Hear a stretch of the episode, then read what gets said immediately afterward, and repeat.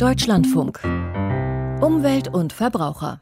Wenn es wärmer wird auf der Erde, dann werden extreme Wetterereignisse häufiger, auch deshalb, weil warme Luft mehr Feuchtigkeit aufnehmen kann. Das hat der Weltklimarat kürzlich wieder betont. Doch was heißt das für eine einzelne Wetterkatastrophe?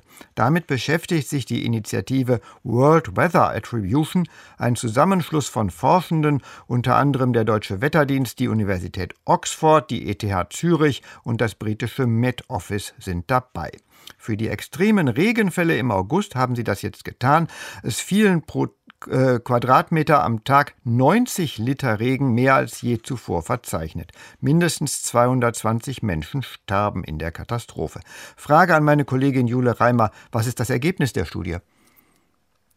Ja, die Forscher sehen einen Zusammenhang zwischen dem Anstieg der mittleren Erdtemperatur um 1,2 Grad seit rund 150 Jahren und diesem Starkregen, der die Fluten auslöste. Sie haben dazu Klimamodelle und reale Daten für mehrere Regionen in Westeuropa analysiert, weil allein jetzt die Regenfälle an A und Erft zu betrachten, wäre zu kleinräumig gewesen. Und das Ergebnis ist, nach aktuellem Stand kommt derzeit statistisch so ein extremer Dauerregen alle 400 Jahre vor.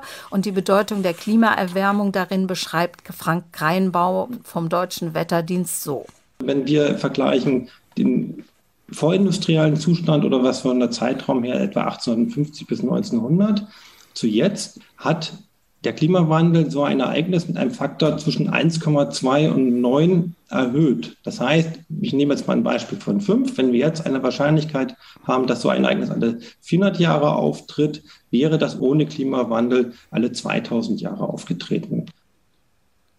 Genau, und hier muss man auch noch mal vorsichtig sein. Diese statistisch alle 400 Jahre ermittelte Eintrittswahrscheinlichkeit, die gilt pro Regionen. Das heißt, im Gesamtgebiet Westeuropas kann es viele benachbarte Regionen auch kurz nacheinander oder gleichzeitig treffen. Und durch den Klimawandel erhöht sich auch die Regenmenge um drei bis 19 Prozent. Die Regenfälle waren ja schlimmer, als vorher auch in Extremszenarien für möglich gehalten wurde. Waren die früheren Daten also nicht mehr aktuell?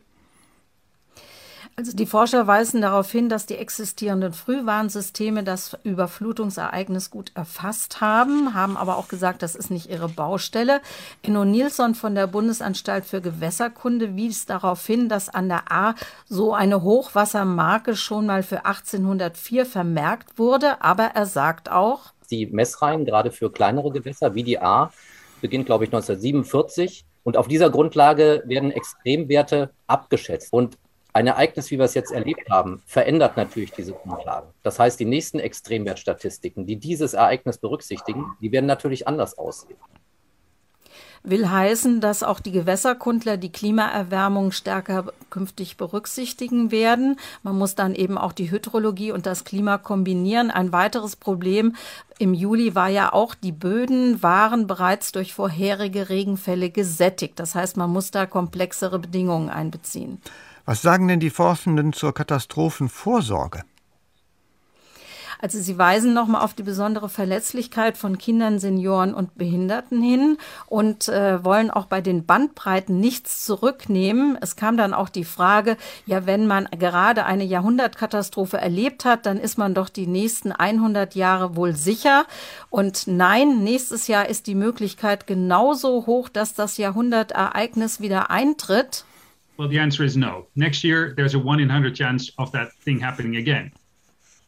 Und das sagt Martin van Aals, Internationalen Roten Kreuzes und des Roten Halbmondes in den Niederlanden. Diese Frage bekämen sie als Helfer nach jeder Katastrophe gestellt. Und die Bandbreiten zeigten natürlich auch, dass es auch sehr niedrige Eintrittswahrscheinlichkeiten gäbe. Aber genau das sei das Problem.